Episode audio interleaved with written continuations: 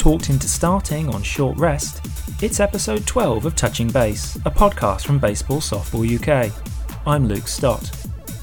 In a bonus podcast to celebrate the 80th anniversary of England winning the inaugural Baseball World Cup, we're taking a closer look at the past and future of baseball in the UK. This week, we're joined by two guests as Josh Chetwynd makes his second podcast appearance in a week to discuss the storied history of UK baseball. We're also joined by Ben Carter from rival podcast Bat Flips and Nerds. He drops in to discuss the MLB London series, which is now less than 12 months away. This is the Touching Base podcast, and it begins right now.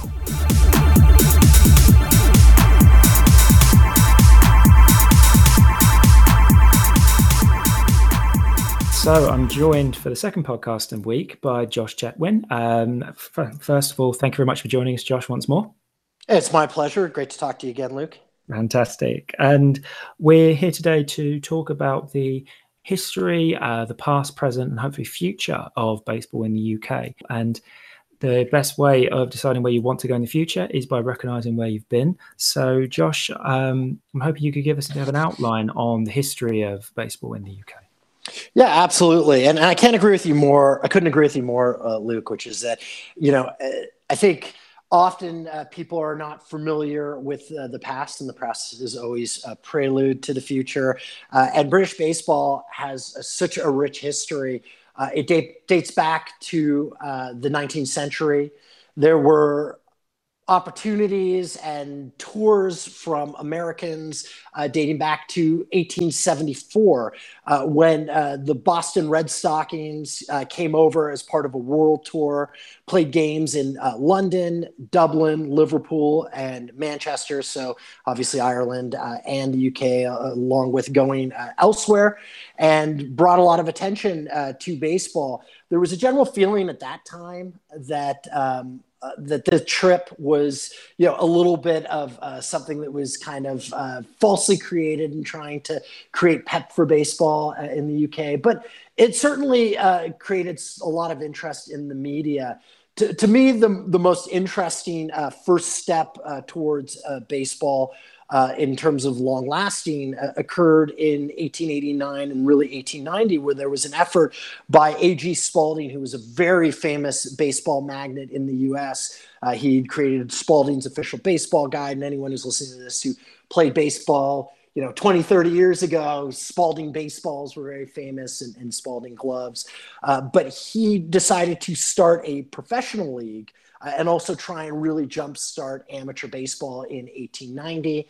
Uh, that professional league brought over uh, some you know some U.S. and Canadian professionals. Uh, it was a, a great league. Um, Derby was a big player. Sir Francis Ley, who is famous uh, in Derby, uh, created his baseball ground, which ended up being the the the, the football pitch uh, for quite a long time, and ran his team out of there. They were actually the best team in that professional league, but got disqualified because uh, it was suggested that they were unfairly using their ace. Uh, ringer pitcher uh, too much, and Aston Villa won that league. And then the first British national champion was crowned out of the amateur side, and that was Preston North End.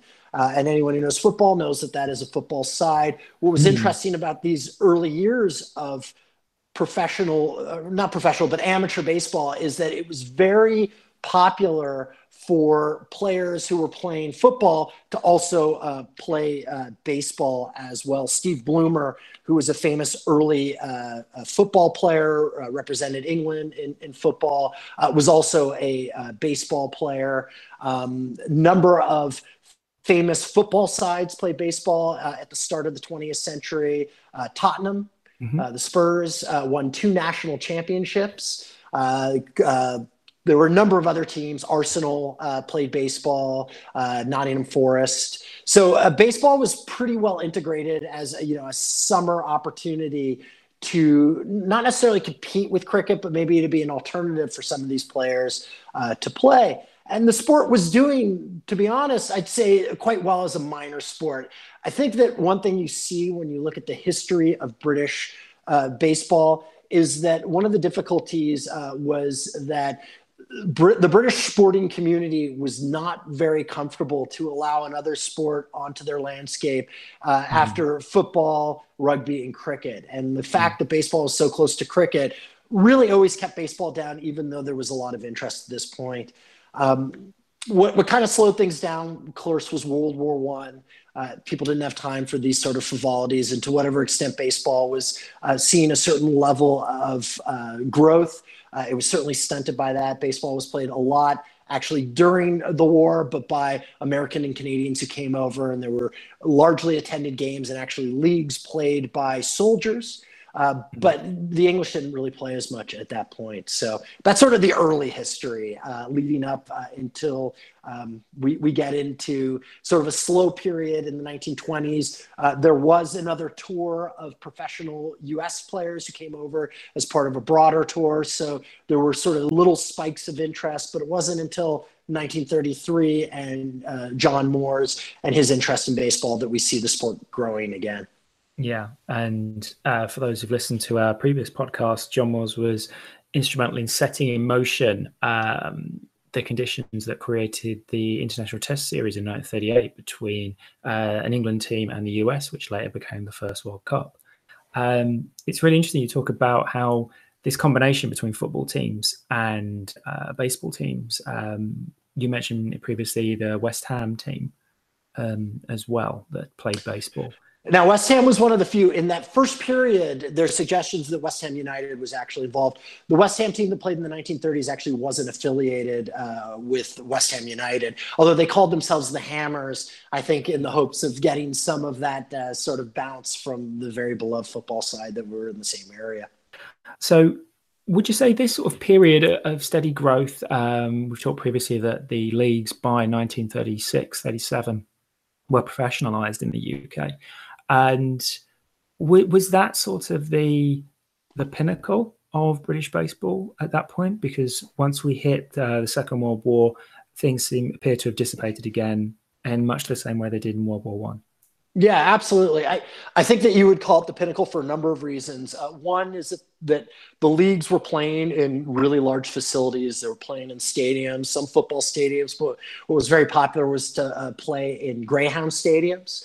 But mm-hmm. even a stadium like White City, uh, which is now demolished, but was a huge venue, uh, hosted a baseball team. So you had these you know, if you build it, they will come, or he will come is the actual quote from Field of Dreams. But as we mm-hmm. sort of bastardized it over the years, um, you had sort of a spectacle type of opportunity. Now, the fields were strangely configured to get into these stadiums, so it wasn't the best baseball from that standpoint. But you had at least you know large facilities. So i think that that was one issue. And the second issue was you had a huge amount of money behind it.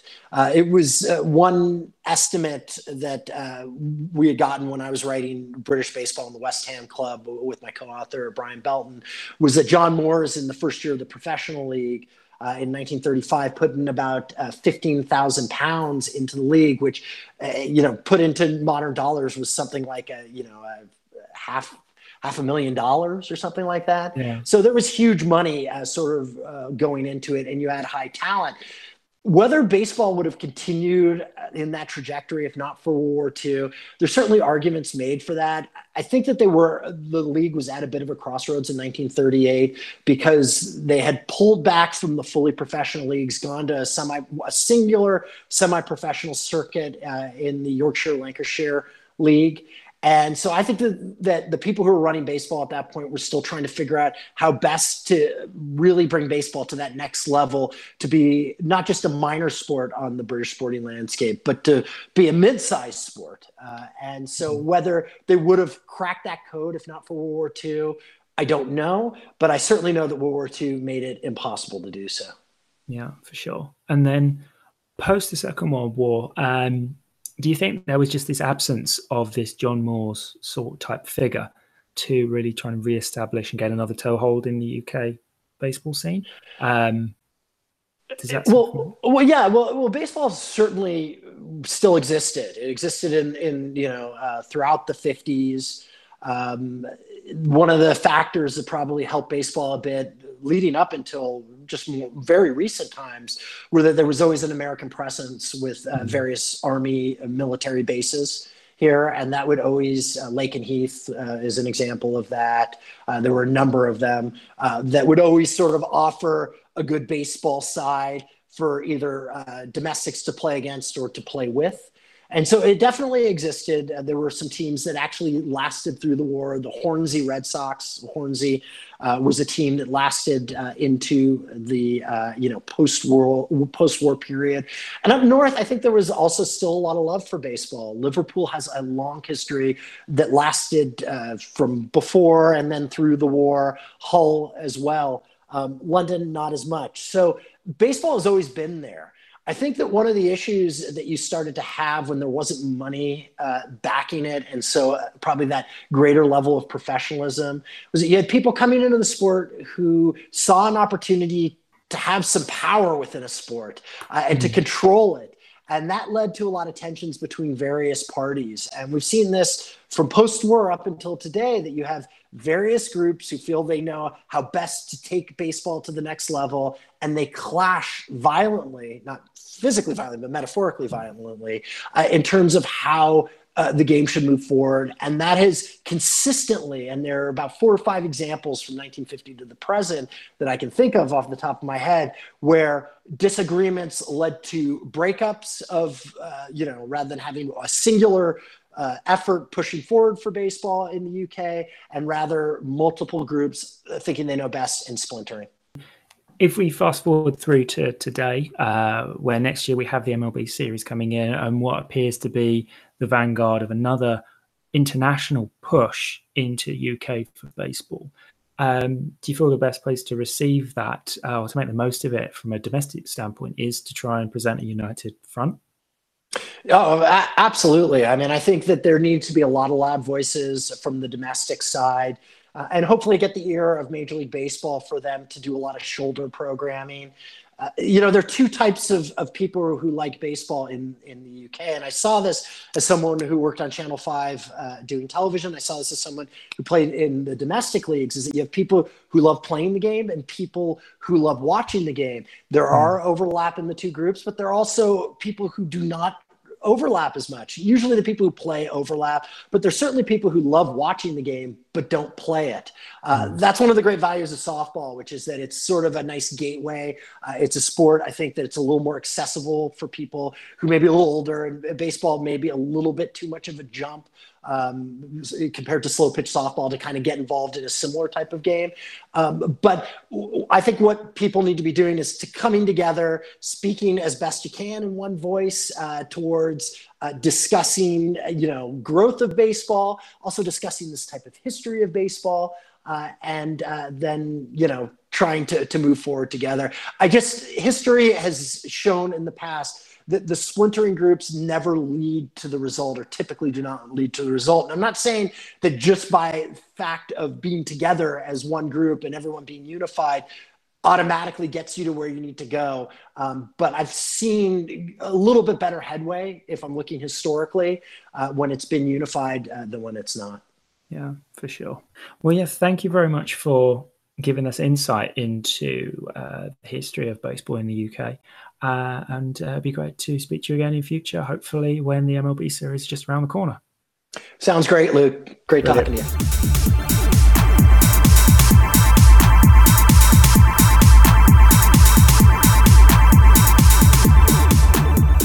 So, in the second half of our podcast now, I'm joined by Ben Carter, and we're here to talk about the MLB series. So, first of all, thanks very much for joining us, Ben. No problem. Thanks for having me. And so, just to start off, I was wondering if you could introduce yourself to the listeners. Yeah, no problem. So, um, as you mentioned, uh, I'm Ben, 22 years old, uh, just out of university. Um, been playing baseball for about five years now, following it for a little bit longer than that. Um, there's not a whole lot interesting about me other than those two things. Um, played at University of Nottingham, where um, I cross paths with you. Um, listeners should know that Luke is a nightmare to pitch against because um, so it's worth noting that we have had a, a, few battles over the years and that you've usually come out on top. Um, but since then, oh, you're too kind. Since then, I've um, also played for Richmond in um, BBF leagues, uh, mostly at single and double A. Um, and yeah, following the sport, I'm a Colorado Rockies fan uh, for my sins. Um, have been since yeah since about 2010 11 when I first got into the sport. Um, have never really seen them hit the heights that other teams have. Um, but yeah, I've taken a general interest in, in everything to do with the sport really, and and to this day still love it. So um, yeah, yeah, just a big fan who who plays a bit too. Yeah, sure. And you do a bit of uh, work with Batflips and Nerds, a rival podcast, I understand. That's right. Yeah, hopefully a friendly rivalry. Very friendly, very yeah. friendly rivalry. That's right. Yeah, the guys at Batflips and Nerds, who, who you may or may not know, Tom and John, obviously the, the main guys there. But it's been good fun getting to work with them. I've always loved like the writing side of it and talking about baseball and pretending I know anything about the sport. So it's been great to have a platform to do that on and, and to get in touch with people like you and others who who also have a passion for the sport in this country. Uh, so uh, we're under a year uh, until the MLB series begins. How are you feeling um, about sort of the event coming to uh, coming to London? I think the overriding emotion is, is excitement at this point. Um, you know, it's been a couple of months now, I guess, since since the announcement was was made official, which is obviously a really exciting day. And, and since then, we've we've not heard a whole lot about the game, but but the main uh, emotion, as I said, is, is excitement. Not long to go, less than a year. Um, I think there's a lot of people who who can't wait to get their hands on tickets and, and to find out all the details around the game and the stuff that will be happening around it. So um, yeah, a long a long time to wait still, but um, it feels a bit surreal that we're having a game in London, two games in London, of course, um, and really can't wait to um, to get involved in it. How much do you think that the MLB series is going to impact baseball players on the ground. How do you think that those people are going to sit there and watch that in the stadium? How are we going to get those people into playing baseball? Do you think?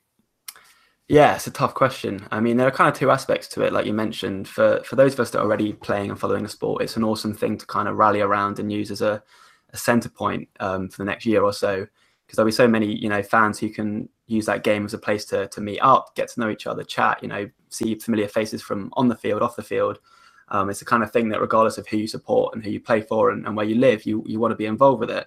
So it's great to kind of get everyone all behind one event like that and, and get all those sort of people who say, stay up late at night watching games or travel to games at the weekend far and far flung places together in one place, which would be awesome. Um, and then the other aspect of it, which you mentioned, is, is people who just kind of see this one off event at London Stadium and go, well, what the hell's that? What's this all about? Um, it's kind of about getting those two things aligned and getting people who who do go and watch the game or hear about the game and, and find it interesting, um, aware that there are, ways into the sport in this country. You know, whether that be playing it, following it. You know, there, there are so many different things you can do with baseball in this country. Um, so it's tough to to find a way to get those people aware. But I think the point does act as the game. Sorry, does act as that point around which we can um, get people interested and, and say to them, listen, it's not a big sport, but it's a sport there are a lot of people passionate about and um, and something that you should get involved with if, if you are too. So hopefully there's plenty we can take away from it. Yeah, for sure. Uh, and say our previous guest on this week's edition was Josh Chetwynd, who um, fronted the television coverage when baseball was on Channel 5 back in the early noughties. And it'll be interesting again to see, uh, hopefully, a public broadcaster uh, carrying the two baseball games. Um, can you imagine, you know, a Major League Baseball game on BBC television, um, prime time on a Friday and a Saturday night? Uh, that will be huge for the sport, and you know, you can reach many, many millions of people. Um, that we know with the best one in the world, um, the UK. Uh, the people are working in baseball in the UK currently just aren't able to reach, and it's just an incredible shot in the arm um, the question, I guess, becomes how best do we um, make use of that stimulus, if you will? Um, how do we move things in? Like, I'm because you've played at university and you've also played uh, in club baseball. Um, how would you go about sort of bringing people in um, into playing for Richmond, for example? Uh, how would you what, what's the best way of actually transferring those those bums on seats in the stadium onto people standing on a diamond? I think it's hard to find sort of that prescriptive route from you know seeing baseball happen, whether that be you know on TV next year for the London series or or just seeing a clip of it on you know Facebook or just scrolling through your feed and turning those people into to you know fans and players because I think we all have our own experiences of how we fell in love with the game and and I'm sure you could get thousands of people telling you the little moment that you know it all switched for them. Um, I think the thing that is most important is making it easier for people to go from you know that moment that they think you know what this is something worth following and giving them an easy way to to then you know find like-minded people who also like the sport to find easy explanations for the rules of the game to find information about their local teams. I mean for me personally you know baseball was something that i kind of slipped into um, through a love of american football first. And um, i kind of went through the effort of googling which teams were near where i live. And you know there's like an email at the bottom of the richmond website which i got in touch with. Unfortunately they were proactive in getting back to me. And you know, went along to one training session, and I'm, as I'm sure the same for many people. You know, the rest is kind of history. Um, and, and for us next year, it will be about doing that, but hopefully on a much bigger scale and saying to people, if you find this interesting, if you find this, you know, remotely fascinating, then, you know, here's, you know, your local club, here's 10 people who live near you who love the sport too. Here's a meetup in London where we'll watch live games um, and, and giving them those easy avenues into, you know, getting to know the sport a little bit better. So it's hard to kind of give you like a prescriptive answer for that question. But mm. I guess for me, the, the, the ultimate would be to just give people that easy access, like you can for for most of the mainstream sports in the UK, into playing, you know, watching, hearing about um, in a way that isn't quite there right now, just because the sport has such a low profile. Yeah, for sure. And you mentioned you started off with an interest in American football first, and you've really crossed over to baseball. And you know what MLB are doing here essentially is copying what the NFL have been doing since 2007. And I'm just curious, did you experience a big um, increase in the buzz that was surrounding American football in this country when the NFL really started to invest resources in staging these games outside of the US? I think so, yeah. I mean, I didn't really follow American football closely until about 2008 09. Uh, obviously, I was aware that there were games happening as early as you say, as 2007, but it was just kind of like a didn't really take much, make much notice of it apart from you know an article on the BBC website and, and, a, and, an article in the newspaper. But I think with it being on Sky Sports, I kind of started to watch it occasionally on a Sunday. And, you know, I went out actually to, to New York on holiday, my family, and we went and watched a New York Giants game. And I think, like for a lot of sports, once you see it live, it's, it's a whole different experience, isn't it? Getting to sit there and watch those guys up close. Um, and from there, it, it grew. And um, as you say, once I realized there were games in London, as I'm sure many baseball fans felt this year, it was like, wow, I've got to be there. I've got to go and watch it. Um, and with the games happening every year, you kind of get into that routine. I think they've got you know a good four coming up this year for the NFL. Um, mm. It's a different challenge for baseball just because I think even though the NFL was a fairly niche sport 10, 15 years ago, Major League Baseball is probably even further behind in terms of the, the following on the ground right now.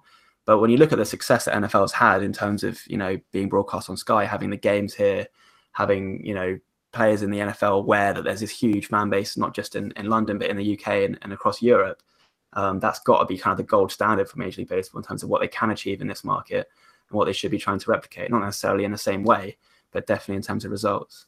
And for those of us that don't follow American football, um, can you sort of give us a quick explanation of how, of what the Jacksonville Jaguars have done specifically uh, with regard to playing NFL games uh, in the UK and trying to build a fan base here? Sure. Yeah. I mean, um, there are probably people out there who know far more about the history of the Jaguars in the UK than I do. But um, as far as I know, the Jaguars, I think, first played a game in London in 2009 or maybe a couple of years after that. Um, but certainly in the last few years, it's been they've been regular appearances in the UK. I think they've had two games a year for the last at least two years, maybe three years. Um, and so I've started to kind of become the UK's team because you're seeing the same players every year, the same coaches, the same fans travel over. Um, and I think in a way, the Jaguars have started to endear themselves to you know the UK population, and they're going to be die-hard fans uh, in the NFL who are never going to give up the team that they love since the age of you know 10 and I totally get that and it's going to be the same for Major League Baseball you know. If you're a, a fan of the Red Sox a fan of the Dodgers whoever it may be you're not going to give them up just because a team comes over to the UK plays a game and then jets off back home again. But I think for a lot of fans and I kind of include myself in this you know seeing the Jaguars make that investment in London they've got ties to, to London through their owner Shahid Khan who also owns Fulham Football Club um, you know, it, it's kind of nice to see a team come back every year and, and not necessarily be a home team in the traditional sense, but a team that that is there every year and you can kind of follow the fortune of from season to season. Um, so we're probably a long way off getting a Major League Baseball team in London the same way the Jaguars are in, the, in London with the NFL. Um, but it's kind of the thing that you can see yourself dreaming on as a fan and saying, wouldn't it be awesome to have a team that, whilst not a London-based franchise, is a team that has pretty strong ties to to the city, to the country, and, and to Europe as a whole. Was like you were sort of around uh, last year for the MLB Battlegrounds event, weren't you? Yeah, well, unfortunately, I was actually out of the country for the event itself. It was a shame because they announced it and there was such excitement, and and I got so excited for it until I realised that I was not going to be in the United Kingdom for it. So yeah. um, I was kind of there in the in the periphery of the event, and I kind of felt the effects, the afterglow of the event where we had these sort of meetups and and I saw some of the preparations that went into it, but unfortunately I wasn't there for it. But what I saw mm. was was that it was fantastic and that a lot of people kind of felt inspired by it or, or at least saw it as you know finally recognition of the fact that there are baseball fans here who um who will lap up that kind of event um i don't know if you went yourself but that's just what i heard yeah, unfortunately, I was otherwise engaged working for Baseball Softball UK, ah. deliver, delivering uh, softball uh, for the corporate games in Nottingham. So I too missed out, unfortunately. Um, but I think one of the things I was present for and noticed, especially on social media, um, was this buzz. Um, uh, we we added about fifty odd uh, Twitter follows just that evening. I remember sitting there till two a.m going through the BSUK Twitter account, seeing all these new followers, refreshing it, and every so often, you know, every 10, 20 seconds, five new followers, five new followers, five new followers, hmm. and just going on all the way through. And it's like, ah, oh, this, this is what it must be like to be popular. and, uh, yeah, I just imagine it's going to be like that times 10. And off the back of that battlegrounds thing, seeing all these MLB meetups just springing up all over the place uh, in London, in Manchester, Leeds, Scotland, uh, Glasgow, and Edinburgh. Um, it's all of a sudden these people, everyone's coming out of the woodwork because it feels like they have a reason to become galvanized now. Uh, is that sort of what you're seeing as well? Yeah, absolutely. Like you say, it was fantastic to see so many people on the day itself make the effort to come down to London and, and go to Hyde Park and watch the event take place, but also afterwards make the effort to keep that momentum up. And um, you know, it's not like Major League Baseball been organising these events. These are fans who are taking it upon themselves to say, "Listen, we know now there are tons of us in this country. Let's let's not hide in our bedrooms and watch the games on our own. Let's meet up and, and keep this momentum going." Um, and and even you know the meetups have been fantastic, and, and the guys that have organised that deserve so much credit for what they've done with it. And even at you know the the club level, guys on my team who you know previously didn't really care that much about Major League Baseball are suddenly asking questions about the teams. They want to know about events. You know, it's something that, that really st- served as a spark um, that, like we say, really has a chance to, to take off next year around the series, which, like you mentioned, should be battlegrounds times times ten. Hmm. Um, mm. So it is really it is really nice and sort of fills you up, like you say, makes you feel good about yourself when you see that it's not just me being crazy like in this sport. There's a bunch of other people out there too who who love it, and a bunch of people who are starting to get to know it and love it even more. Um, so that's definitely a rewarding side of it. What we're sort of getting to here is that hopefully the games next year are just the beginning. Like I know the the CBA's come in and they're contracted to come back again the following year, and I think one more game the following year after that.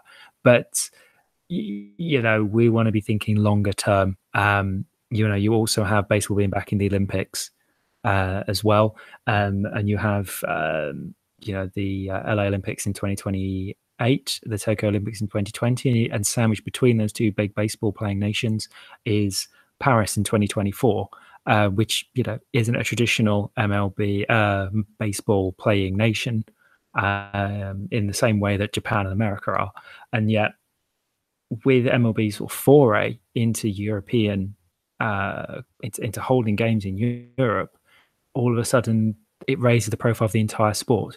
And uh, what I'm trying to get at is that it's all sort of fits together and it's all holistic. Do you have sort of similar thoughts? Yeah, absolutely. Uh, like you say, it would be a shame if Major League Baseball, you know, came over, played the games, packed their bags, went home, and, and never bothered again. Um, but all the noises we've heard from from well from Rob Manfred amongst others is that they want this to be a really serious foray into the market, and they're invested in in you know not just coming and playing games, but in setting up a lasting legacy beyond those two games. And and like you mentioned, London and and and the UK has a great track record for putting on events like that, whether it be the Olympics, which was you know just the ideal example, um, amongst other you know annual sporting events that which you know draw huge crowds and which always look fantastic and, and display in many ways the best that the country has to offer. So hopefully we can use these games as you know not just nine innings and then off we go, but as you know you know week long festivals of, of, of baseball of sport of, of cultures you know colliding of all these fantastic things that that happen on and off the field um, and if there's anywhere that can hopefully execute that perfectly it's, it's going to be london and i think um, you know there's pressure on major baseball to do that well but there's also so much opportunity if they can do it well to to really inspire a generation of of new fans and of, of, of potential you know people playing the sport and and and the the, the possibilities are endless, really. Um, if they do create a pretty large footprint in in Europe. So um, that's definitely something that, that we can dream on, and that hopefully the, the big dogs at Major League Baseball will be dreaming on is, is a future where, you know, they have a massive uh, impact uh, in this country and in this continent. Yeah. Excellent. Well, we are just 11 short months away from uh, seeing the Yankees and the Red Sox take the field. Um, ben, thank you so much for joining us. Um, we hope to speak to you again soon. Thanks so much for having me. It's been a blast.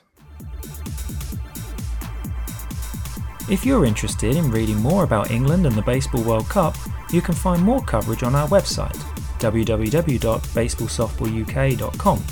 You can follow us on Twitter by searching for BSUK, and if you're interested in playing our sport, simply go to baseballsoftballuk.com forward slash play to find out more. Thanks for listening, and we'll be back soon with episode 13.